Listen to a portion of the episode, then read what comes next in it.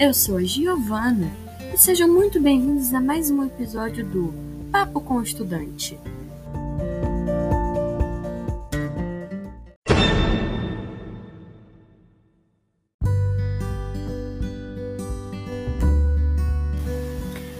Hoje nós iremos falar sobre o Colégio Franciscano Sagrado Coração de Jesus, que hoje, dia 18 de 8 de 2021, está completando 100 anos. Bom, e ninguém melhor para explicar a influência deste colégio centenário do que um ex-aluno. Então pode vir para cá, Raquel Ribeiro de Barros.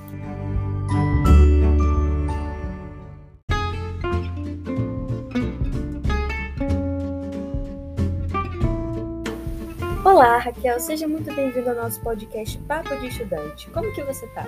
Oi, Giovana, tudo bem? E você? Tudo bem.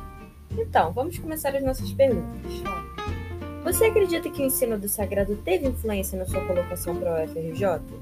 Sim, muita influência. É, muita coisa eu aprendi no sagrado e eu levei na hora para fazer o Enem e passar na faculdade. Que bom. Quais são as suas lembranças favoritas no sagrado? As minhas lembranças são dos professores, eu lembro de cada um que passei pela minha vida conhecimentos que eu adquiri e das minhas amizades. Sim, a amizade de escola é levada para a vida toda, não é? Sim. E a nossa última pergunta: quais conselhos você daria para um atual estudante do Sagrado? Para poder aproveitar muito essa fase da escola, que é muito boa, estudar, se dedicar e ter consciência de que é uma escola muito boa, vocês vão guardar isso para sempre.